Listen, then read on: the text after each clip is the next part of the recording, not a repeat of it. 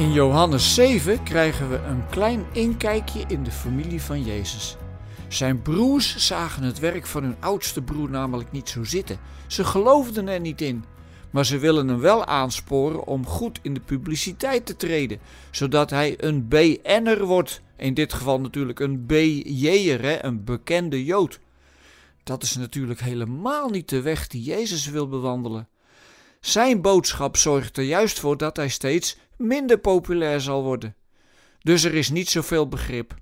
En dat doet me denken aan al die families waar het geloof als een splijtswam dwars doorheen loopt. Familieleden die niet meer bij elkaar over de vloer komen. Ik hoorde van iemand waar de familie niet bij de doopdienst van hun kindje wilde komen, omdat die familie van een ander merk kerk was en vond dat waar zij naartoe gingen niks voorstelde.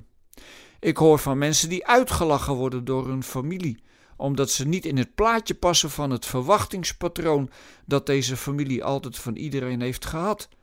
Ik hoor van mensen die min of meer uit de familie zijn verstoten, omdat ze christen zijn geworden. Wat is dat toch triest? En hoe moet je daar zelf als christen mee omgaan? Nu vind ik het sowieso moeilijk hoor, als mensen elkaar niet meer aankijken. Dat is vaak een manier om de ander naar beneden te duwen, dus een stukje machtsuitoefening.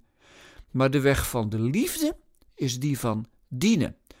Misschien is het een stukje lijden om Jezus wil, als je niet serieus genomen wordt.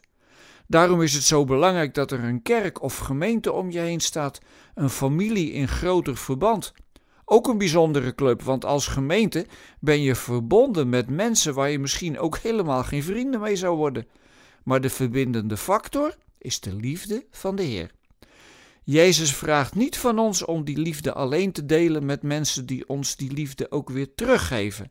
Hij vraagt van ons dat wij de liefde om ons heen strooien, ongeacht de reactie van degene aan wie je die liefde geeft. Maar dan mag je wel bij je broers en zusters uit de gemeente uithuilen en nieuwe inspiratie opdoen, want het is Pinksteren geworden.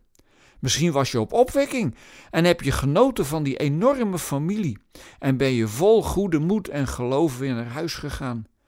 Pinksteren is het feest van de verbinding, want de mensen konden elkaar opeens ook weer verstaan en dan ben je al een heel eind, zelfs als je het niet met elkaar eens bent. Het interessante aan ons Bijbelstukje is trouwens dat Jezus uiteindelijk toch naar het feest gaat wat zijn broers hem hadden aangeraden. Maar niet om een BJ'er te worden. Hij gaat in het geheim. Later komt aan het licht dat hij toch in Jeruzalem is.